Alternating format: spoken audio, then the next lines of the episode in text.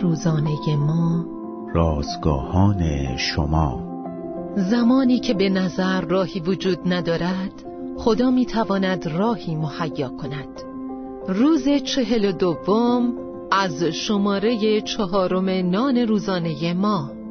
کمک غیر منتظر عنوان و یوشع باب دو آیات یک تا چهارده متن امروز ما از کلام خداست. در سال 1803 توماس جفرسون لوئیس و کلارک را معمور کرد تا هدایت گروهی برای قسمتی کشف نشده از آمریکا به سوی اقیانوس آرام را بر عهده بگیرند. این گروه دسته اکتشاف نامیده شد و به راستی نیز آنها متناسب نامشان عمل کردند. این گروه 300 گونه جدید فهرست کردند نزدیک به پنجاه قبیله سرخپوست کشف کردند و از میان زمینهایی عبور کردند که هرگز توسط اروپاییان دیده نشده بود این گروه در طول راه با تاجر خز فرانسوی و همسرش ساکاجاوا همراه شدند و به زودی فهمیدند که همسر وی مترجمی با ارزش برای آنهاست. در طول سفر ساکاجاوا دوباره به فامیلش پیوست و برادر او راهنمای گروه شد.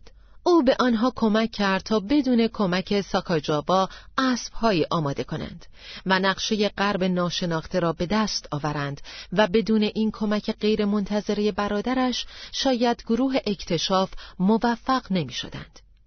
کتاب مقدس درباره گروهی سخن می‌گوید که آنها نیز کمک غیر منتظره دریافت کردند.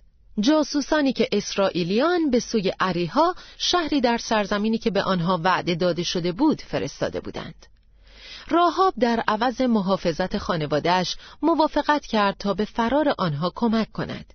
از این راه پادشاه جلال راهاب را به کار برد تا راه را برای پیروزی اسرائیلیان و تسلیم سرزمین موعود هموار سازد. آیا شما در میانه مبارزه قرار دارید؟ به یاد داشته باشید خداوند می تواند از جای غیر منتظره کمک فراهم سازد.